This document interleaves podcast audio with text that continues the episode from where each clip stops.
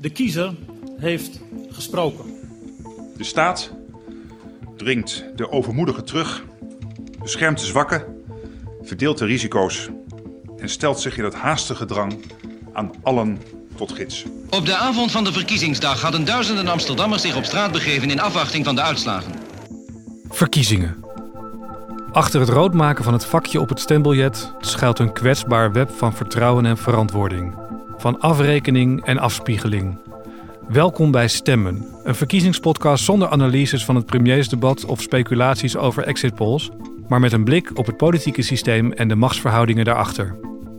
Een productie van de correspondent in samenwerking met het politicologische blog Stuk Rood Vlees. Gepresenteerd door Armen Hakverdian, politicoloog verbonden aan de Universiteit van Amsterdam. Sommige inhoudelijke verschillen worden groot uitgemeten in de media en zijn bepalend in het stemhokje, terwijl andere er nauwelijks toe doen. Hoe komt dat eigenlijk? In deze aflevering van Stemmen onderzoeken we in hoeverre oneenigheid ook een strategie kan zijn. Armen spreekt eerst met onze correspondent Klimaat en Democratie, Jammer Mommers. Jammer, jij hebt de verkiezingsprogramma's van de partijen doorgenomen voor de komende Tweede Kamerverkiezing, met name de klimaatparagraaf. Wat viel je op toen je dat las? Ja, het viel me eigenlijk op dat je, je kunt eigenlijk de politieke partijen in Nederland op een soort spectrum plaatsen van ze willen veel doen aan het klimaatprobleem en aan de crisis van de biodiversiteit, of weinig of niks. Dat is een soort van lijn waar je ze op kan plaatsen. En in Nederland zitten eigenlijk bijna alle partijen nu ergens tussen heel veel doen en iets meer doen dan nu. Zo kun je het eigenlijk zeggen. Of vasthouden aan het beleid wat we hebben. In die groep vallen zeg maar bijvoorbeeld de partijen zoals Partij voor de Dieren of GroenLinks of D66, die best wel een tandje erbij willen met het klimaatbeleid. En dan heb je meer in het midden, heb je bijvoorbeeld CDA en VVD die zeggen, het is belangrijk, maar we moeten niet te veel vooruitlopen op Europa. En we moeten het beleid ook in overeenstemming met Europees beleid brengen. En dat soort geluiden. En dan heb je een hele tijd niks, een hele tijd stil. En dan ineens, aan het einde van dat spectrum en helemaal aan het andere uiterste, heb je Forum voor Democratie en de PVV. En die willen niet alleen minder klimaatbeleid, die stellen ook het hele probleem, werpen ze ver van zich, vinden ze belachelijk, ze vinden het überhaupt geen probleem. De PVV zegt bijvoorbeeld dat de obsessieve, verregaande strijd tegen CO2-uitstoot uh, dictatoriale trekjes vertoont. En dat Nederland wordt geregeerd door een linkse elite, die, uh, een linkse klimaatelite. En Forum zegt het klimaat verandert altijd wel een beetje. En als we daar beleid op gaan voeren, dan heeft dat helemaal geen effect en is het ook nadelig voor de welvaart. Dus je ziet eigenlijk dat duo van die twee partijen, die gaan er gewoon echt met een gestrekt been in. En die willen echt aan de noodrem hangen van het klimaatbeleid. En daarmee staan ze eigenlijk tegenover alle andere partijen. De diagnose van het probleem is eigenlijk compleet anders. Want zelfs de VVD inmiddels, dat was in het verleden wel anders, maar erkent dat de aarde opwarmt, dat CO2 daarbij een belangrijke rol speelt en dat de mens daar debet aan is. Uh, maar het lijkt alsof die, die partijen vanaf de VVD tot Partij voor de Dieren, GroenLinks en goed, inmiddels natuurlijk ook partijen als Bijeen uh, aan die kant, dat die de brede consensus van de klimaatwetenschap accepteren, maar zijn het oneens over beleid. En dan heb je dat, dat andere tandem dat de klimaatwetenschap ook ter discussie stelt. Ja, die tackelen ze mee in hun verzet tegen het klimaatbeleid wat ik dus interessant vind, is dat het zo hevig tegenover elkaar staat. En dat sluit volgens mij ook aan bij een verdeling die er in de samenleving is. Dus ik las laatst het uh, continu onderzoek burgerperspectieven. Zoals men doet. Zoals je doet. Ja. Uh, nou ja, dat deed ik omdat ik toch benieuwd was. Dat is een onderzoek van het Sociaal Cultureel Planbureau. Een heel langlopend onderzoek naar de meningen van, uh, van Nederlanders over bepaalde thema's. Want ik was benieuwd hoe mensen nou eigenlijk nu denken over het klimaat. En wat me opviel was, er zijn drie stellingen in dat onderzoek voorgelegd aan de, aan de respondenten. En die gingen over de inzet van Nederland op het gebied van internationale armoedebestrijding, ontwikkelingssamenwerking en klimaat. En er werd eigenlijk gevraagd: vind je dat Nederland zich meer met problemen buiten Nederland moet bezighouden? Uh, vind je dat Nederland meer moet bijdragen aan armoedebestrijding? Vind je dat Nederland meer moet doen om klimaatverandering tegen te gaan? En ook hier zag je een hele harde scheiding, maar die was tussen hoger en lager opgeleiden. Dus je ziet dat hoger opgeleiden vinden dat Nederland zich meer moet inzetten tegen armoede en tegen klimaatverandering. En dat lager opgeleiden veel terughoudender zijn. En die scheiding of die polarisatie op dit onderwerp, die wordt eigenlijk nog sterker als je kijkt naar welke partij mensen van plan zijn te stemmen. Dus dan blijkt dat aanhangers van Partij van de Arbeid, GroenLinks en D66, die vinden dat Nederland veel meer moet doen tegen armoede en klimaat. Dus tegen die ja, soort van mondiale onderwerpen waar wij dan misschien een verschil kunnen maken. En aanhangers van PVV en Forum zeggen daarvan nee, juist niet. Daar moeten we juist niet meer aan doen. En die verschillen zijn ook heel scherp. Dus van de Forum en PVV-stemmers zegt 7% dat Nederland meer moet doen tegen klimaatverandering. Terwijl van de PvdA, GroenLinks en D66-stemmers zegt 73% dat Nederland meer moet doen. Dus die leven echt in een hele andere wereld op dit onderwerp. Je zou kunnen zeggen dat oneenigheid over beleid hoort erbij. Daar hebben we meningsverschillen over. En dat wordt via verkiezingen uitgevochten natuurlijk. Wat ik interessant vond aan het onderzoek is ook dat wanneer het gaat over een puur wetenschappelijk aspect van klimaatverandering, namelijk de rol van CO2, dat je ook daar die grote verschillen ziet. Dus het is niet alleen maar over wie betaalt de rekening, waar we natuurlijk gewoon politiek over bedrijven, maar ook speelt CO2 eigenlijk een rol. Zelfs daar zie je dat kiezers in ideologische kamp uit elkaar vallen. Alsof moleculen zich iets aantrekken van onze normen en waarden. Ja. Dat is heel merkwaardig. Nou, dit komt ook uit het onderzoek. Dus dat SCP heeft ook gevraagd: vind je dat overtuigend is aangetoond dat het gebruik van fossiele brandstoffen grote invloed heeft op het klimaat? Dan zeggen PVV en Forumstemmers absoluut niet. Dat is Ja. niet overtuigend aangetoond. En PvdA, GroenLinks, D66-stemmers zeggen zeer zeker wel. Dus daar staan die lijnen weer, eh, of staan die groepen weer lijnrecht tegenover elkaar. En wat het SCP ook nog benoemde, is dat ze allebei nog harder in die overtuiging zijn gaan hangen de afgelopen jaren. Dus mensen worden aan beide kanten stelliger over de vraag of fossiele brandstoffen überhaupt een rol spelen in klimaatverandering. En kennelijk is dus de identificatie met welke politieke partij je steunt daarbij heel doorslaggevend. Ja, laten we proberen om dat een beetje te ontleden. Hè? Dus er komen nieuwe, nieuwe onderwerpen op de politieke agenda. En de wereld verandert, wij veranderen. Er kan een natuurramp plaatsvinden, er kan een aanslag plaatsvinden. Er kan van alles gebeuren waardoor we een mening moeten gaan hebben ineens over een onderwerp waar we niet over hadden nagedacht. En klimaat is er één van. Hier zie je heel duidelijk een bepaalde tegenstelling op het gebied van klimaathoudingen tussen Forum PVV aan de ene kant en laten we zeggen Partij voor de Dieren, GroenLinks, D66 misschien aan de andere kant. Het lijkt me niet evident dat dat zo is. Toch? Ik bedoel, je kunt op allerlei manieren dat klimaatdebat Ja. framen. Nou ja, je zou het zelfs precies eh, tegenovergesteld kunnen framen. Dus je kunt je ook een wereld voorstellen waarin stemmers van PVV en Forum juist vinden dat Nederland meer moet doen tegen klimaatverandering. Hm. Juist omdat bijvoorbeeld het argument zou kunnen zijn: Nederland anders over een paar honderd jaar onder water verdwijnt. Dus je kunt je ook voorstellen dat het verhaal van Forum en PVV zou zijn van de zittende elite beschermt u niet Ja. tegen overstromingen en niet tegen toekomstige klimaatvluchtelingen. En ons prachtige Nederlandse landschap. Precies. De Weerribben, de Veluwe. Ja, juist dat nationalistische verhaal. Ja. En alleen als we die elite vervangen door ons, PVV en Forum, en we pakken het probleem bij de kern aan, nou dat is dus bij de CO2 die uit onze auto's en fabrieken komt, dan kunnen we dit probleem oplossen. En dan is de lange termijn toekomst van Nederland zeker gesteld. Maar dat zeggen ze niet. Nee. Dus dat is, dat is juist zo fascinerend van waarom, waarom is dat niet hun verhaal en waarom is dat juist wel het verhaal eh, van de linkse partijen dat we meer moeten doen. En van, van met name de groene partijen. Hoe moeten we uiteindelijk nadenken over dat dossier? Het is zo'n ontzettend groot onderwerp. En bij ieder groot onderwerp moet je het, hoe je het ook went of verkeerd, toch een beetje opknippen in hapklare brokken. Dat merk ik zelf echt ook als burger. Dat er komt bijvoorbeeld iets als de toeslagenaffaire, wordt ineens zo'n zo'n onderwerp. Hoe moet ik dat verwerken zelf? En met klimaat geldt het ook. Het geldt met immigratie, geldt het natuurlijk met allerlei onderwerpen. Klimaat zou je inderdaad ook kunnen framen als een economisch issue. Je zou het kunnen framen als een nationalistisch issue. Je zou het kunnen framen als een populistisch issue. Als Wilders zegt, de elite verraadt eigenlijk Nederland, dan is dat heel duidelijk dat frame.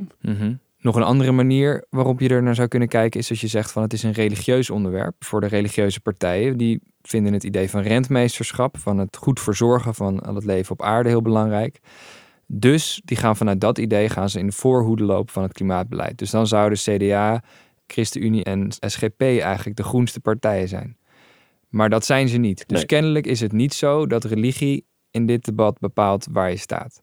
En de vraag is dus, wat bepaalt het dan wel? Waarom staan nou precies Forum en PVV aan de ene kant en alle andere partijen aan de andere kant met heus een onderlinge verdeling, maar dat is toch wel grofweg hoe het is verdeeld. En waarom is het niet op een andere manier verdeeld? Ja, ik moet ook denken aan uh, resultaten uit enquêteonderzoek waaruit blijkt dat hoe mensen nadenken over klimaatwetenschap, niet over het beleid, maar over de wetenschap zelf, of er opwarming van de aarde is, of CO2 daar een rol bij speelt, de rol van de mens, eigenlijk onomstootbare wetenschappelijke feiten. Dat hoe mensen daarover nadenken, of dat geloofwaardige feiten zijn of niet, dat het samenhangt met of ze meer of minder asielzoekers willen toelaten in een land. Dat is voor mij niet triviaal. Nee. Dat is zoals je net al zegt, dus op allerlei manieren kan het klimaatdebat worden ingericht. En in Nederland is er nu een strijd aan de gang hoe we over dat conflict moeten nadenken. Niet zeg maar het beleid daarin, maar de denkkaders waarbinnen we moeten, moeten denken. En dat is nog niet beslecht. Nee, absoluut niet. Nou ja, het, het, is, het is volop in gang. En kennelijk krijg je er dus een hele hoop bij. Dus als je voorstander, ik weet niet hoe je het moet zien, of je nou, of je nou zegt van nou, ik ben een forumstemmer en daarom ben ik tegen het klimaatbeleid, of dat het andersom is. Ik vind het klimaatbeleid betuttelend en daarom kom ik bij Forum of bij PVV uit. Ja.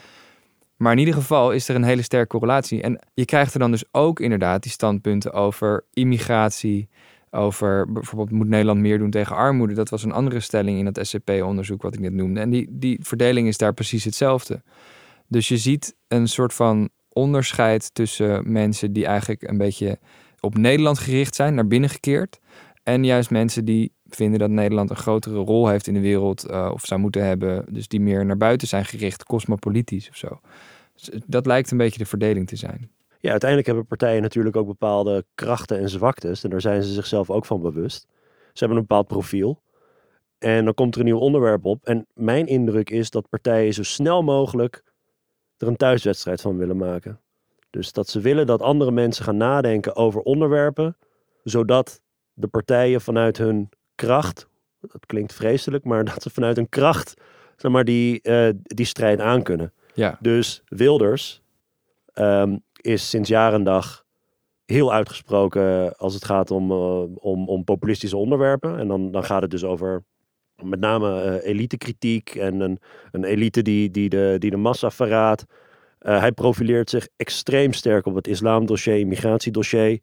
Als hij dat klimaatdebat zo kan neerzetten dat mensen over klimaat gaan nadenken, zoals ze ook nadenken over immigratie, integratie, dan heeft hij daarmee eigenlijk al de wedstrijd gewonnen, om het maar zo te zeggen. En andere partijen zullen daar tegenin gaan.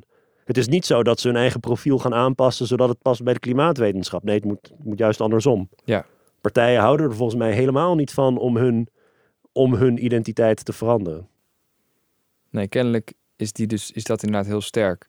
Maar wat ik me dus zo afvraag is waarom lopen die lijnen nou precies zo en niet anders? Inderdaad, waarom is dat zo? Waarom zouden je denkbeelden over de opwarming van de aarde samenhangen met de vraag of er meer of minder vluchtelingen toegelaten moeten worden in ons land? Waarom staan de boeren en de klimaatactivisten niet juist hand in hand op het Malieveld? En waarom houdt de PVV geen nationalistisch pleidooi voor het drooghouden van onze polders? Om antwoord te krijgen op die vraag gaan we naar het hart van het politieke bedrijf. Want politiek gaat niet alleen om inhoudelijke verschillen. Politiek gaat er ook over welke van de inhoudelijke verschillen worden uitvergroot tot conflicten en welk conflict in het centrum van de belangstelling komt te staan. Want daar wordt het spannend. Deze uitvergrote verschillen, daar gaat het in de media over. En die onthoud jij als je straks in dat stemhokje staat. Ik spreek hierover met Tom van der Meer. Tom is hoogleraar politicologie aan de Universiteit van Amsterdam en directeur van het Nationaal Kiezersonderzoek. We hebben samen met een aantal collega's het politicologische blog Stuk Rood Vlees opgericht en hij houdt zich al een jaartje of twintig bezig met de vraag hoe werkt politiek conflict? Sterker nog, zijn allereerste wetenschappelijke publicatie in 2003, toen hij nog een studentje politicologie was in Leiden, ging al over dit onderwerp. Tom, dat conflict, dat geruzie, die emoties, waar is dat nou goed voor? Waarom kunnen politici niet gewoon besturen, problemen oplossen? Ja, dat is een geluid dat je wel vaker hoort, zowel van kiezers, die vaak zoiets hebben van, joh, de, politiek moet gewoon doen wat de bevolking wil, uh, als van sommige bestuurders. Zonder conflict zijn er geen verschillen, kan je je niet kiezen. En we weten dat burgers daadwerkelijk verschillende visies hebben op de samenleving. En, en die, die, die belangenstrijd en die waardestrijd die daaruit voortkomen, dat is nou inherent waar politiek en democratie over gaan. Dus je kan het beter omdraaien. We hebben conflict nodig om überhaupt keuzes te kunnen maken. Om überhaupt een democratie te kunnen hebben. Maar waar gaat het conflict dan precies over? Want um, wat maakt nou dat klimaatverandering een cultuuroorlog dreigt te worden en niet een economisch of religieus conflict? Je kan conflict op een paar manieren benaderen. De meest platte vorm van conflict, die we heel vaak terugzien, dus de meest oninteressante eigenlijk, uh, dat is het conflict tussen de gevestigde macht en de uitdager. En dat is een tegenstelling die we in Nederland ook steeds vaker uitgespeeld zien worden. Denk maar continu om de strijd tussen twee kandidaten om het torentje. Wie van de twee wordt het grootste en mag de premier leveren? Of dat nou gaat om, om Rutte tegen Cohen, of Rutte tegen Roemer, of Rutte tegen Samson. Dat is iets wat je steeds weer terugziet. En dit jaar lijkt er bijna wel een teleurstelling dat er geen tweestrijd nee, vooralsnog is. niet, hè? Nee. Dat is dus de meest platte vorm van conflict, die eigenlijk niet heel erg past bij het Nederlandse systeem. Want wij kiezen de macht niet direct. Um, en, en uh, al, dat idee dat de grootste partij een automatische grip heeft op het premierschap, dat klopt gewoon niet. Dat is eigenlijk een historische noviteit die nooit echt hard meer getoetst is in de laatste pak een beetje 40 jaar. Nou, laten we dan een laagje dieper gaan. Dan heb je een, een soort van tweede laag van waar conflicten over gaan. En dat, dat is de inhoud. De inhoud. Uh, dus als we kijken naar klimaatverandering, zetten we in op uh, klimaatneutraal zijn in 2030, zoals de Partij voor de Dieren voorstelt, of gaan we à la VVD uh, kerncentrales subsidiëren? Ja, maar die zie je heel, heel goed in, de, in stemwijzers of in, in kieskompassen. Zie je dit soort tegenstellingen terugkomen. Ja. Heel veel van de verkiezingsdebatten gaan hier ook vaak over. Dus dat, dat is gewoon eigenlijk, je hebt standpunten op basis van inhoud en daar zit het conflict in. Maar wat een heleboel politicologen de afgelopen 60 jaar wel hebben beweerd, is dat daaronder nog een veel fundamentelere vorm van conflict schuilgaat. Dan moet je denken aan, aan politicologen als uh, Schatzschneider of, of uh, uh, Pieter Mer, waar wij allebei nog les van hebben mogen hebben. En, en die zeggen het eigenlijke conflict gaat niet eens alleen maar over die standpunten. Het gaat er eigenlijk om waar het conflict zelf over gaat. Dus er is een conflict over welke conflicten we überhaupt moeten gaan uitvechten. En in het verleden waren de dominante conflicten waren economisch. Had je een links tegen rechts, een PvdA tegenover een VVD. En je had een soort van christelijk-ethische tegenstelling. Dus dan had je de christelijke partij aan de ene kant. Die waren tegen abortus, tegen euthanasie, tegen het homohuwelijk. En je had de, de wat seculiere partijen, die waren daarvoor. En dat waren de twee grote tegenstellingen. En als er nieuwe problemen opkwamen in de samenleving, nieuwe thema's opkwamen, dan werden die eigenlijk ondergeschikt gemaakt aan deze tegenstelling. Mid jaren tachtig kwam milieu op en, en wat deden de bestaande partijen? Die kaderen het in binnen die economische tegenstelling. Dus milieu werd een economisch vraagstuk. Ben je voor milieubescherming boven economische groei? Of ben je voor meer economische groei om op die manier op lange termijn het milieu misschien te kunnen gaan beschermen? Dat we ons uit de crisis kunnen groeien. Het werd een economische tegenstelling. En dat is niet inherent aan milieu of tegenwoordig aan klimaat dat dat het geval zou moeten zijn. Maar zo gingen partijen er heel lang mee om. Dus die, die derde vorm van conflict is heel vaak, zijn bestaande partijen in staat om de dominante definities van waar conflicten over zouden moeten gaan in stand te houden. Want daar hebben ze baat bij. Maar het gaat ook wel eens fout.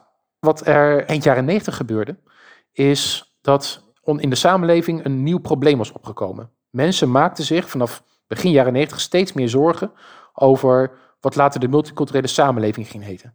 Dus over migratie, over integratie. En vanaf eind jaren 90 was er in het parlement niet meer echt een partij die dat thema vorm gaf. En als er geen conflict is en mensen iets wel heel erg belangrijk vinden, dus onder de samenleving wel een conflict bestaat, maar onder parlementariërs niet, dan gaan die kiezers op zoek naar alternatieven. En als die alternatieven niet worden gevonden binnen het parlement, dan gaan ze wel op zoek naar een alternatief buiten het parlement. En er was op dat moment een politieke entrepreneur, Pim Fortuyn, die onder andere dit thema nou juist op de agenda probeerde te krijgen. En daar dus heel succesvol mee kon zijn. Wat, wat je eigenlijk kan zeggen is, omdat er binnen het parlement die, deze tegenstelling niet werd uitgespeeld, ontstond er ruimte voor een alternatief. En daarmee verloren de bestaande partijen eigenlijk hun controle over het systeem. Dus de belangrijkste tegenstelling die ze vanaf de Tweede Wereldoorlog in stand hebben proberen te houden, economie en ethiek, die, die werd opeens ondergraven omdat er een nieuw thema doorheen kwam. De multiculturele samenleving, cultuur, en die werd steeds dominanter. Maar dit lijkt me voornamelijk een uitdaging voor kiezers en partijen als er nieuwe thema's opkomen. Hè? Dan moet je ineens gaan heroriënteren. Dat merk ik zelf ook. Als er een onderwerp op de agenda komt waar ik nog niet over had nagedacht, of wat ineens uit de lucht komt vallen, zoals een coronacrisis, dan moet ik me ook gaan heroriënteren. En hoe je het ook went of keert, mensen hebben gewoon een, een, een denkraam, een kader. Voor partijen geldt hetzelfde. En waarom gebruik je dan niet gewoon die links-rechts kapstok die we hebben? Ik bedoel, iedereen praat over links en rechts. Wij ook trouwens, media, journalisten, burgers. Eh, voldoet dat dan niet als een soort overkoepelende tegenstelling waarbinnen we gewoon alles eigenlijk een plekje geven? Nou, soms kan die tegenstelling tussen links en rechts wel, wel helpen. Dat, maar dat geldt vooral als je hele grofmazige tegenstellingen in kaart wil brengen. Dus waar we het eh, de vorige keer over hadden met de tegenstelling tussen een soort van linkerblok van kiezers en een rechterblok van kiezers, dan kan het redelijk werken. Maar we zien ook dat er uh, heel veel verschillen bestaan op die twee verschillende dimensies. En bovendien, mensen denken wel dat we grofweg hetzelfde idee hebben van links en rechts. Maar in de praktijk weten we dat mensen daar heel verschillende ideeën over hebben wat links en rechts überhaupt betekenen. Voor sommigen is het uh, links-rechts in economische zin. Voor de anderen is het progressief-conservatief. Voor weer een andere groep gaat het over ethiek. Voor weer een andere groep gaat het over Europa. En dit zijn allemaal tegenstellingen die hoeven niet samen te vallen. Je kan prima pro-Europa zijn, maar bijvoorbeeld tegen klimaatbeleid. Of vice versa. Er zijn allemaal combinaties te maken die we ook daadwerkelijk zien in de praktijk. Dus zo'n overkoepelend links-rechts dimensie, die, die kan ook behoorlijk veel verhullen in de praktijk. Dus eigenlijk, ik bedoel, als je wil praten over welke conflicten er een, een, een belangrijk stempel drukken op het politieke discours en, en dus uh, eigenlijk ook in grote mate bepalen waar het gesprek over gaat, dan is links-rechts ja, vrij oppervlakkig tot in het ergste geval misleidend. Ja, ik, ik, ik zeg wel eens dat, dat wanneer we links-rechts gebruiken, dan uh, hebben we niet door dat we worden gescheiden door het gebruik van een gemeenschappelijke taal. We denken dat we over hetzelfde praten, maar heel vaak praten we niet over hetzelfde. Hebben we het toch echt over verschillende dingen. Ik wilde even terug naar dat onderscheid dat je maakt. Hè? Dus tussen een eerste laag van conflict, een tweede laag en een derde laag. En die, die tweede laag was over uh, de standpunten die mensen innemen. Nu is publieke opinie eigenlijk heel stabiel als het gaat over die tweede laag van conflict. Dus als je kijkt naar wat de Nederlandse publieke opinie de afgelopen pak een beetje 20, 30 jaar over onderwerpen als inkomensverdeling vindt, of uh, Europese integratie, of de multiculturele samenleving, dan zitten daar niet hele grote schommelingen in. Het is tamelijk stabiel. Maar wat wel aan verandering onderhevig is, is waar het gesprek over gaat. En dat is nou juist die derde laag van conflict. Dus als je verandering wil begrijpen, dan heeft het eigenlijk niet zo heel veel zin om te kijken naar die, die, die standpunten van mensen, of ze nou voor of tegen iets zijn. Maar het moet gaan over waar denken mensen aan in dat stemhokje. Dat lijkt me de cruciale factor om te begrijpen waarom die veranderingen plaatsvinden de afgelopen 20, 30 jaar. Ja, precies. Kijk, we zien in Nederland een tamelijk stabiele meerderheid van de kiezers die op economisch gebied links van het midden staat. Dus voor een goede welvaartsstaat, voor inkomensherverdeling, voor solidariteit. Op cultureel gebied zien we tamelijk structureel kiezers uh, wat, wat rechts van het midden staan. En op het gebied van Europa, Europese eenwording, daar zien we een hele lichte trend dat mensen iets sceptischer zijn geworden over Europa door de jaren heen. Maar dat is een hele kleine ontwikkeling. De opvattingen van, van kiezers die zijn eigenlijk best wel stabiel. Zeker op, op geaggregeerd niveau, als, als electoraat als geheel. Maar wat inderdaad varieert, is waar de discussie over gaat in de samenleving. En voor een deel is dat extern gedreven. Als je een grote recessie hebt, dan gaat het eerder over economie. Of als je uh, een vluchtelingencrisis hebt, zoals uh, een jaar of vijf geleden, uh, heel dominant in het nieuws was, dan gaat het vooral over cultuur. En je ziet ook dat ja, partijen die zich profileren op economie baat hebben bij een discussie over economie. En partijen die zich profileren op de multiculturele samenleving baat hebben bij een discussie daarover. Dus dat trekt kiezers aan. En daarom is het van belang voor partijen om er ook op in te spelen. En dat proberen ze dus ook soms te doen. Sommige partijen proberen heel gericht te bepalen waar de discussie over zou moeten gaan. Als je je afvraagt waarom de PVV het consequent heeft over die multiculturele samenleving, of over Marokkanen, of over Turken, nou, dat is precies omdat ze die discussie willen aangaan. Als het over zorg gaat, kunnen ze nog steeds praten over migratie. Dat koppelen ze aan elkaar. Want dat is hetgene waar zij het over willen hebben. Dat is wat voor hun aantrekkelijk is. Rutte is hier ook een, een, een voorbeeld van.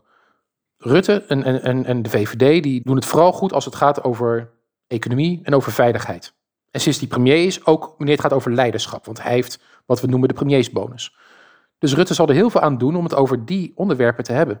Het is natuurlijk ook heel veelzeggend om te kijken naar welke thema's partijen opzichtig uit de weg gaan. Waar ze liefst hun mond over willen houden. Of waar ze ambivalent over zijn. Dat kan ook een strategie zijn. Maar het liefst hebben ze het er gewoon waarschijnlijk niet over. Ja, maar dat is dus het rare. Ehm, ik heb uh, de, de verkiezingsdebatten van 2017 laatst nog een keer gekeken. Sorry, dit is gewoon een hobby. Maar dan zie je ook dat de PvdA in 2017 de discussie aangaat op een eigen stelling. Die kozen ze zelf uit met Wilders over de multiculturele samenleving. Nou, als de PvdA nu al ergens vanaf 2002 een dubbelzinnige positie over inneemt, is dat wel die multiculturele samenleving. En ook in, in die campagne was dat het geval. Dus Asscher snijdt een discussie aan op een punt waar zijn partij nou niet heel erg uitgesproken over is. En op een thema dat zijn tegenstander wel zou kunnen helpen. En hij probeerde zich misschien neer te zetten als de nieuwe Pechtold, de nieuwe tegenhanger van Wilders. Maar dat paste niet in de, in de bredere lijn van de PvdA op dat moment. En het CDA deed iets soortgelijks in die campagne. Het CDA probeerde zichzelf neer te zetten als uh, cultureel conservatief. Om op die manier de kiezers van de PVV terug te halen. En economisch gezien bijna net zo liberaal als de VVD. Maar elke keer wanneer het CDA er ging praten over die thema's, dan versterkten ze dus eigenlijk alleen maar het frame dat de PVV en de VVD zinnige punten hadden. Want dat is waar het conflict over zou moeten gaan. En dan waren de PVV en de VVD de uitgesproken partijen op dat onderwerp. En het CDA op zijn best, ja, de B-versie. Het is een beetje alsof het, het, CDA een soort van Pepsi-Cola is. En op die manier probeert de Coca-Cola uit te dagen. Nee, dat werkt, niet. nooit. Je, je moet jezelf onderscheiden. En het CDA kan zich onderscheiden, maar dat deden ze niet. Het CDA heeft eigen interpretatie van waar conflict over zou moeten gaan. Gemeenschapszin of normen en waarden. Precies die elementen die onder Balkenende zo'n enorme electorale magneet waren geweest. Maar daar hebben ze het niet over. Nee, ze hebben het over de thema's die andere partijen al vasthouden. Heel veel van het politieke handwerk en ook van eigenlijk macht in de politiek gaat er dus eigenlijk over dat je mensen niet overtuigt om te denken wat jij denkt, maar om ze zover te krijgen dat ze denken over jouw thema's. En dat lijkt me heel moeilijk, want daar ga je natuurlijk niet alleen over als partij. Je moet ook bondgenoten in de media hebben bijvoorbeeld. Je bent ook afhankelijk van de grillen van eigenlijk politieke gebeurtenissen, extern, waar je misschien totaal geen controle over hebt. Uh, voor je het weet ben je een soort, soort SP in 2017 die heel graag het gesprek wilde voeren over zorg en Nationaal Zorgfonds. Volgens mij een vrij populair thema in het electoraat. Maar niemand ging dat gesprek met ze aan. En dan ben je alsnog verloren. Ja, nee, dan sta je op een eilandje. Maar dit kan je inderdaad breder trekken. Media spelen hier ook een rol in. Kijk naar de protesten van de afgelopen paar jaar. Welke protesten krijgen bij media wel aandacht en welke krijgen veel minder aandacht? Die gele hesjes die over de Erasmusbrug lopen, kregen disproportioneel veel aandacht. Van media, maar ook van de politiek, die mochten langs bij, bij Rutte. Maar dat komt omdat die protesten samenhangen met die dominante conflicten die uitgevochten worden. Terwijl veel grotere demonstraties, als die rond de publieke sector, zorg, onderwijs, politie, veiligheidsdiensten, die, die veel en veel en veel meer demonstranten op de been brachten, die leveren uiteindelijk veel minder aandacht op. Zowel in de media als in de politiek. Laat staan die honderden demonstraties die bijna dagelijks plaatsvinden op het plein uh, in Den Haag door kleine groepjes. Ja, de meeste krijgen gewoon geen aandacht, want dat past niet binnen het dominante conflictbeeld. Dus ja, je, je bent als partij daar mede van afhankelijk. En je kan je best het te managen. Maar het gaat pas echt fout wanneer partijen daar niet meer toe in staat zijn. Dus de fout die werd gemaakt in 2002, dat partijen niet door hadden dat ze een heel belangrijk thema met z'n allen aan het loslaten waren, waardoor er ruimte was voor een nieuwe uitdager die het hele stelsel kon, op zijn kop kon zetten, dat blijft een risico. Dus wat we sinds 2002 zien, is dat sommige thema's ook worden herschikt. Die culturele tegenstelling wordt eigenlijk belangrijker en belangrijker. Uh, sinds 2002 is bijvoorbeeld de tegenstelling tussen uh, cosmopolieten en nationalisten er ook onder gaan vallen. Dus ben je voor of tegen Europa? Twintig jaar geleden was Europa nog echt een economisch conflict. De grootste protesten tegen Europese eenwording in Nederland kwamen van linkse groeperingen die boos waren op het neoliberale project. Maar tegenwoordig is in Noordwest-Europa is, is uh, Europese eenwording vooral een soort van nationalistisch thema, een cultureel thema geworden. Dat was vroeger niet zo. Dus daar zien we ook weer een verschuiving in. Klimaat lijkt nu een beetje van allebei. Waar het in de jaren tachtig klimaat heel duidelijk een economisch thema was, hangt het nu ook een beetje samen met zo'n tegenstelling tussen van ja, uh, de cosmopolieten die internationale solidariteit willen en de nationalisten die zich achter de dijken willen verschuilen. En je kan het zelfs doortrekken richting corona, waar ja, ook daar misschien weer voor een deel deze tegenstelling in terug aan het komen is. Ja, hoe werkt dat precies met corona? Dus laten we proberen om deze lessen toe te passen op het heden. Hè? Want corona, dat is ook weer zo'n, ja, eigenlijk natuurramp. In ieder geval zo is het begonnen. Ik bedoel daarmee van buiten opgelegde crisis. Inmiddels heb je natuurlijk een jaar later kun je ook praten over allerlei soorten beleidsimplicaties en beleidscrisis en fiasco's. Maar het begon echt als een externe bedreiging.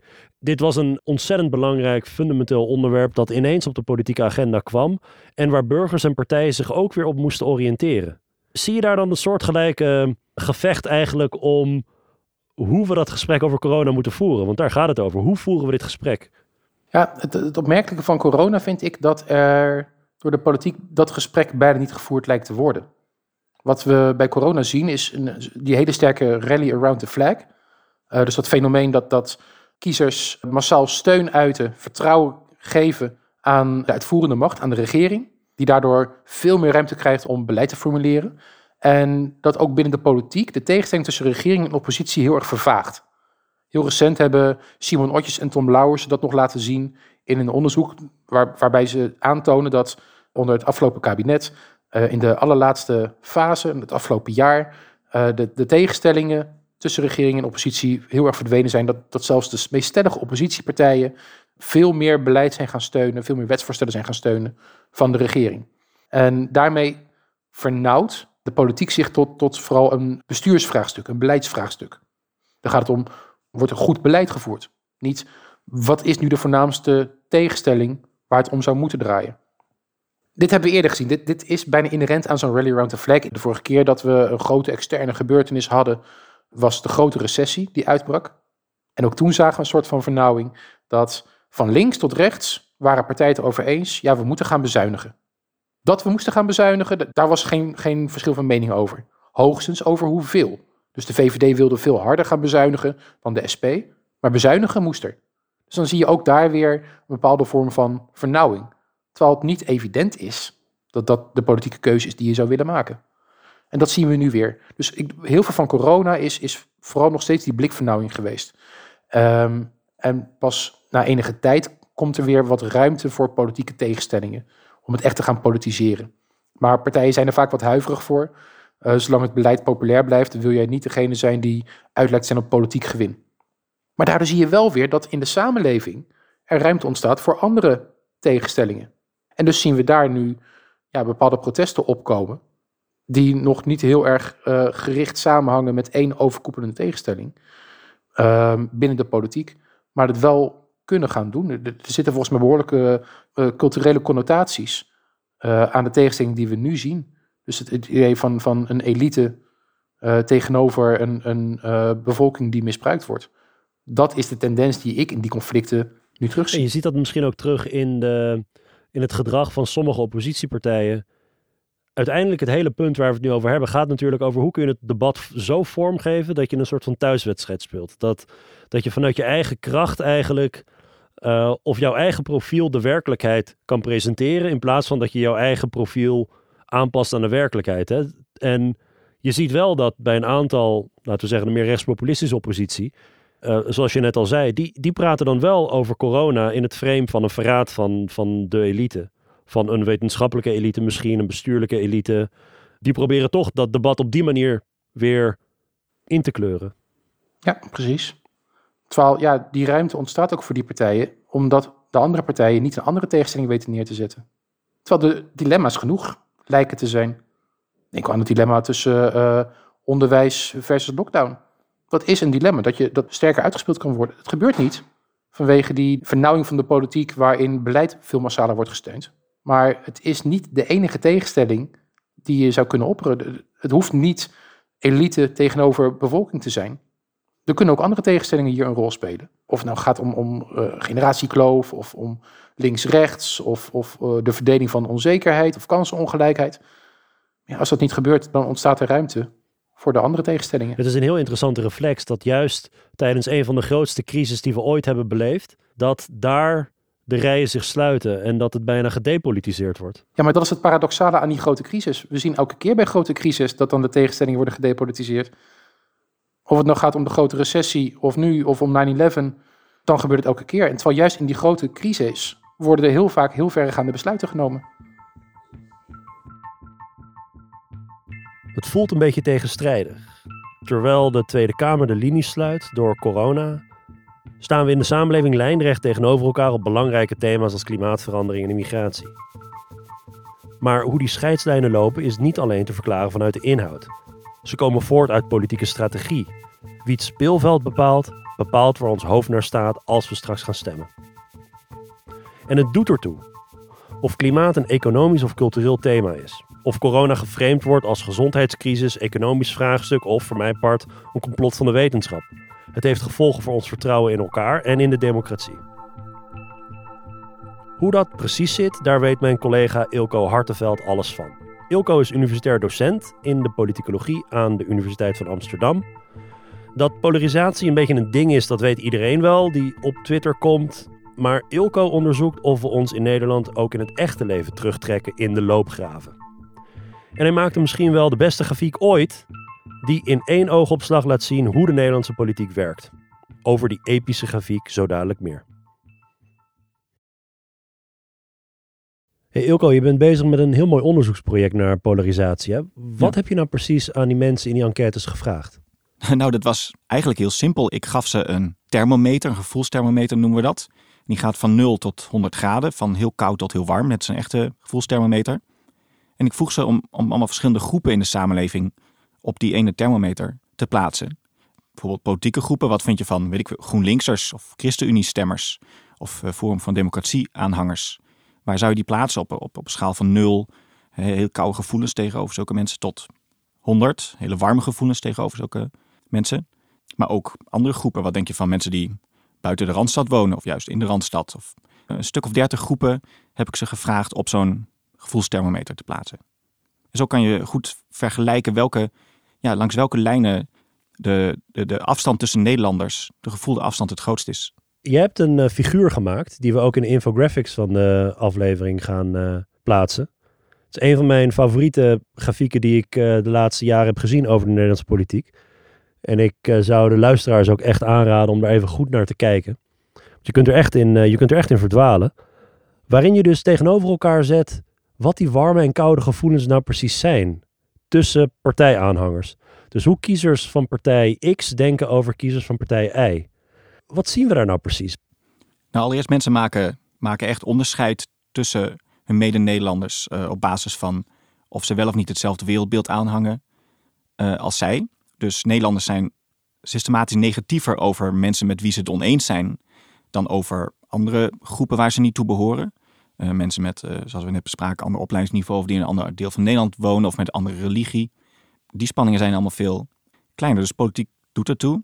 Nederlanders zijn behoorlijk positief over mede-Nederlanders die op dezelfde partij stemmen als zij. Hè. Dat is ook wel te verwachten. Daar geven ze dan wel zeker zo'n 70 of 75 graden aan.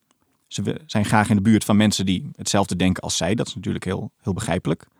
Mensen die in ongeveer hetzelfde politieke kamp zitten, maar op een andere partij stemmen, daar zijn mensen redelijk neutraal over. Hè? Dus weet ik veel, een CDA heeft neutrale gevoelens over een VVD'er of een GroenLinkser en een PvdA. Die kunnen ook prima door één deur. Dus daar zien we geen grote, grote haat tussen. Richting het andere politieke kamp worden de temperaturen wel een stuk lager. Dus rechtse mensen, bijvoorbeeld VVD'ers, denken uh, best wel nou, koeltjes over mensen die op linkse partijen stemmen. Die geven dan misschien zo'n zo'n graad of uh, uh, 30 of 40 aan GroenLinksers of PvdA'ers. Maar waar we echt de lage getallen zien, waar we echt de echte grote... Waar het vriest. Waar het vriest, is tussen, uh, je zou kunnen zeggen, de rechtspopulistische partijen, PVV en Forum, en de rest van het spectrum. Het valt me op dat als je bijvoorbeeld kijkt naar die, naar die warme, koude gevoelens, het lijkt erop alsof partijen die elkaars rivalen zijn op economische onderwerpen, dus ik neem maar de SP en de VVD als het gaat om de wat grotere partijen, dat die weliswaar warme, koude gevoelens hebben tegenover elkaar, maar dat dat niet zo uitgesproken is als bijvoorbeeld Forum en GroenLinks. Waarvan je zou kunnen zeggen, of PVV en GroenLinks, waarvan je zou kunnen zeggen dat die op de meer eh, culturele thema's elkaars rivalen zijn. Hoe komt dat? Uh, ja, dat, dat klopt inderdaad helemaal. Het lijkt erop dat het oneens zijn over culturele thema's meer afstand creëert tussen Nederlanders dan op economische thema's. Ik vind dat ook op andere uh, plekken. Bijvoorbeeld als je uh, Nederlanders vraagt wat ze vinden over andere Nederlanders die het met ze oneens zijn over thema's als gender of immigratie, zijn ze daar negatiever over uh, dan over Nederlanders die met ze verschillen over economische onderwerpen. Dus er lijkt iets, iets te zijn inderdaad aan die culturele thema's die, die een soort van dieper gaan, die ons, ons, ons gevoeliger maken. Volgens mij zijn er, denk ik, drie dingen die daar spelen. Ten allereerste is het moeilijker om compromissen te sluiten over culturele thema's. Hè? Misschien dat je over een vraag over belastingstelsel ergens halverwege kan uitkomen. Of over de dividendbelasting zelfs. Terwijl vragen over wat is nou eigenlijk de Nederlandse identiteit, wie hoort er wel en niet bij de, uh, bij, uh, de Nederlandse cultuur of dat soort uh, omstreden thema's. Wie mag je zijn? Wie mag je zijn? Ja. Is er wel of niet een boerkaverbod? Die thema's die, die zijn natuurlijk een bepaalde manier zwart-witter dan veel economische thema's. Dus volgens mij is dat een, een groot verschil. En het tweede verschil is denk ik ook dat culturele thema's dichter bij onszelf komen. Ze gaan ook over, over wie we zelf zijn, hè? over onze eigen identiteit, genderidentiteit, nationale identiteit. En dat, dat maakt het ook, denk ik, gevoeliger als je merkt dat iemand ja, echt van mening verschilt over iets dat zo diep, uh, je zo diep raakt. Ja, het is veel een stuk persoonlijker ja. dan, je, dan je portemonnee misschien. Ja. Ja, het is eigenlijk een soort extra scheidslijn, zou je kunnen zeggen, in de Nederlandse politieke landschap. En eentje die dus heel diep uh, gaat voor mensen. En dat is dat tussen, uh, wat je zou kunnen zeggen, populistische partijen en de, en de rest. En dat is een scheidslijn die gaat nog meer dan over, ook over ideologische thema's natuurlijk, immigratie, et cetera. Maar ook over de manier waarop politiek werkt. Of je nog vertrouwen hebt dat het ooit goed kan komen met het politieke systeem zoals dat nu bestaat. En daar, daar verschillen de PVV en Forum natuurlijk heel erg uh, van mening met alle andere partijen. Forum en, en de PVV zullen argumenteren dat eigenlijk alle andere partijen, de mainstream partijen, als het erop aankomt, allemaal redelijk hetzelfde zijn. Hè? Een pot nat, een kartel vormen. Dus ook de aanhangers van die twee partijen, die zien, dat zien we dus in deze data, ook de alle mainstream kiezers een beetje als één grote blok. Ze maken daar minder onderscheid in. En andersom zien ook VVD-aanhangers, net zoals GroenLinks-aanhangers, een soort extra, of veel daarvan in ieder geval, een soort extra bedreiging of zo in het bestaan van die twee partijen. Omdat die het zo fundamenteel uh, oneens zijn. Dat het een soort van diepere scheidslijn is dan welke andere ook in het, uh, in het systeem dat we zien. Je had het net ook over andere soort polarisatie. Hè? Dus, dus de warme, koude gevoelens op basis van regio, op basis van opleiding. Die zijn een stuk minder uitgesproken. Klopt. Dat was voor mij ook echt een verrassing toen ik deze dataverzameling deed. Ik verwachtte nou, Nederland is een land met van oudsher allerlei scheidslijnen. Hè? Het is, politiek is er maar eentje van. Je hebt ook het Westen, de Randstad versus de rest. Je hebt de opleidingskloof die op lijkt te zijn gekomen in de afgelopen decennia. Je hebt de re religieuze spanningen. Um, dus je hebt de grote stad versus platteland. Dus ik vroeg me af hoe, hoe, hoe belangrijk is zijn politieke verschillen vergeleken met al die andere. Wat ik niet had verwacht is dat eigenlijk alleen de politieke verschillen echt heel diep gaan. Uh, Nederlanders, weet ik veel, die in de, in de grote stad wonen, zijn redelijk neutraal over mensen die op het platteland wonen bijvoorbeeld. Ja, ze hebben iets warmere gevoelens bij medestedelingen, maar ze zijn niet echt negatief over uh, mensen die op het platteland wonen. Mensen die hoger zijn, op zijn geleid hebben wel warmere gevoelens tegenover andere hoogopgeleiden dan ten opzichte van laagopgeleiden. Maar het is niet zo dat ze echt negatief zijn over laagopgeleiden. Het, het, het echte, de echte kou zit hem richting politieke tegenstanders. Dat is wel interessant, want die andere tegenstellingen waar je het over had, die krijgen wel een prominente plek in, de, uh, in het publieke discours. Ja, en ze zijn, dat is denk ik ook wel belangrijk om te zeggen, het is ook, ze zijn niet helemaal onafhankelijk van elkaar. Hè? Het is juist zo dat politieke scheidslijnen samenvallen met een aantal van die anderen. En dat ze dat juist extra gevoelig maakt. Want veel mensen hebben een beeld bij wat zeg, een GroenLinks-aanhanger is. We kunnen alle clichés, stereotypen daarvoor wel voor uit de kast halen. De stedeling, café latte drinker, jong, hoog opgeleid, dat is de GroenLinkser. Dus al die uh, ideeën over andere groepen in de samenleving, die komen soms ook samen in onze, in onze politieke kampen. En dat betekent dat ze dus ja, elkaar versterken eigenlijk. Mensen denken graag in stereotypes. Ja, en dat, dat geldt zeker ook in Nederland. Ik bedoel, dat cliché van GroenLinksers dat die allemaal hoog opgeleid zouden zijn. Dat blijkt uit kiezenonderzoek ook niet waar. Hoogopgeleiden zijn relatief overtegenwoordigd bij GroenLinks. Maar niet alle GroenLinks zijn hoogopgeleid. En er zijn ook genoeg hoger opgeleiden die op de PVV stemmen. Relatief minder, maar die zijn er wel degelijk. Maar omdat we allemaal ons bewust zijn van die beelden, van wat de typische GroenLinkser is, wat de typische rechtse persoon is, gaan we ons dat inbeelden en maakt dat die politieke scheidslijnen eigenlijk dieper dan ze zouden hoeven te zijn. Het kan natuurlijk ook dat een aantal van deze kenmerken zich gaan stapelen. Hè? Mensen zeggen dat het in Amerika eigenlijk nu aan de gang is. Dat de identiteit van als republikein zijn of als democraat zijn, dat dat steeds meer is gaan samenvallen met de ideologie van conservatief of progressief zijn in de Amerikaanse context. Op het moment dat die kenmerken zich gaan stapelen, dan krijg je uiteindelijk toch misschien wel zo'n diepe superidentiteit. Ik weet niet of we daar al zijn in Nederland, maar. Nou, we zijn daar nog niet, maar de Verenigde Staten laten inderdaad wel zien hoe gevaarlijk dat kan zijn. Want je hebt helemaal gelijk, je zou kunnen zeggen dat de Verenigde Staten een ontzettend verzuild land is. De politieke scheidslijnen vallen sterker dan ooit samen met niet-politieke scheidslijnen. Nog nooit waren stedelingen zo vaak democraat en plattelandbewoners zo vaak republikein. Nog nooit waren hoger opgeleiden zo overtegenwoordigd in de Democratische Partij, lager opgeleiden in de Republikeinse Partij. Ehm, ook uh, etnisch, uh, op alle vlakken is dat gegroeid. En onderzoek laat ook zien dat naarmate je beter past in het hokje van de partij, je ook minder tolerant wordt ten opzichte van politieke tegenstanders. Dus als, je, als jij al die kenmerken in je verzamelt, dus als jij naast democraat ook een stedeling bent en hoog opgeleid, et cetera, ja, dan heb je eigenlijk zo weinig nog gemeen met wat jouw beeld is van je politieke tegenstanders, dat je ook helemaal geen enkele reden meer hebt om je in ze te verdiepen of uh, sympathie voor ze te voelen.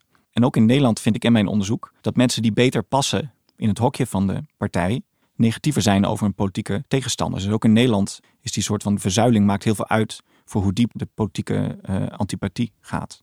Als we even kijken naar het bredere plaatje. Uh, meningsverschillen zijn goed voor de democratie.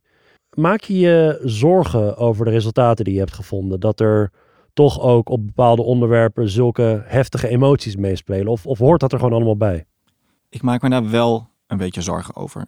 Het is makkelijk om te wijzen naar de Verenigde Staten en te zeggen van zo zou het kunnen worden, dus uh, laten we allemaal onder een steen gaan liggen en hopen dat het voorbij gaat. Maar het feit dat ook in Nederland politiek zo, zulke diepgaande scheidslijnen creëert, zoveel uh, gevoelens van vijandigheid kan oproepen. Ik denk dat het wel echt een gevaar kan zijn voor de democratie. En daar is ook wel veel onderzoek naar gedaan. Dat van die diepgaande affectieve polarisatie op allerlei manieren de democratie kan schaden. Een gedachte-experimentje. Dus je hebt mensen die ook heel sterk met elkaar van mening verschillen. Omdat het echt gaat over, nou, bijvoorbeeld die thema's waar je het net over had rondom identiteit. Er staat echt wat op het spel. En je laat mensen met elkaar in debat gaan. Maakt het uit of die mensen van elkaar weten van welke partij ze zijn? Dus met andere woorden, gaan die meningsverschillen en die politieke strijd, gaan die echt om de inhoud? Of gaat het eigenlijk alleen maar om het shirtje dat je aan hebt? Inderdaad, is politiek vaak een beetje zoals een voetbalwedstrijd, waarbij er twee kampen zijn met een verschillend soort shirtje en je het gewoon bij voorbaat geweldig vindt wat jouw club doet en bij voorbaat stom vindt wat de andere club doet. Als je bij voorbaat al eigenlijk niks moet hebben van je gesprekspartner, omdat je weet dat die van het verkeerde kamp is. Als je dat niet zou weten, als je twee mensen met elkaar laat praten zonder daar meteen te vertellen bij van welke kamp of politieke partij of ideologie de ander is, dan gaat het gesprek veel beter en dan is de mogelijkheid om elkaar te overtuigen ook veel groter. Dat we dan niet verblind worden door onze teamloyaliteit. dat je simpelweg we, uh, je niet weet bij welk team de tegenstander hoort. En zo werd nationale identiteit het dominante frame in het politieke debat. Tijdloze onderwerpen als de woningmarkt worden ineens overgoten met een cultureel sausje. De concurrentie om banen is ineens een strijd tussen Nederlanders en buitenlanders. Woningnood is de schuld van statushouders die sociale huurwoningen wegkapen voor de neus van Nederlanders. En niet de schuld van politieke partijen die al decennia bezuinigen op de sociale huursector. Wie het frame bepaalt, heeft dus ook de sleutel in handen voor hoe we over oplossingen nadenken. Frame de woningmarkt als cultureel thema en de zogenaamde oplossing voor een woningtekort is grenzen dicht.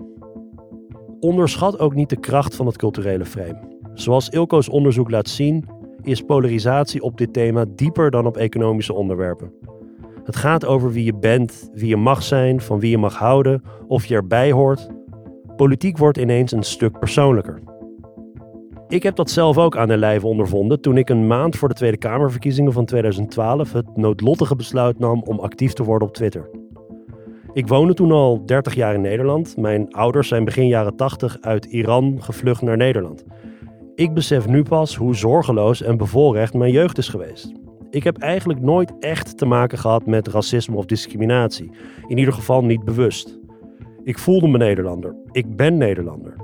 Maar op Twitter werd ik ineens aangesproken als iemand die te gast is in Nederland. Of ik mijn kritiek op Nederland voor me kon houden en anders wilde oprotten naar waar ik vandaan kwam. Of ik kon laten zien dat ik meer had bijgedragen aan Nederland dan het weggekaapt. Dit soort berichten waren geen uitzondering. Ze kwamen regelmatig voor. En ze kwamen ook niet van anonieme trollen, maar doodleuk van mensen die met naam en toenaam opheldering kwamen vragen over mijn aanwezigheid in hun land. Vind je het dan gek dat ik ineens ga nadenken over identiteit, over wie ik ben, over of ik hier thuis hoor? Mijn politieke standpunten over economische onderwerpen of op andere thema's, die veranderden niet echt. Maar ze werden een beetje naar de achtergrond gedrukt. In het stemhokje ging het voor mij veel meer over die culturele identiteit die was geactiveerd door al die aanvallen van mijn landgenoten. Dit lijkt allemaal heel persoonlijk, maar ik ben lang niet de enige voor wie dit zal gelden. Zoals Tom al zei, veranderen onze standpunten maar nauwelijks.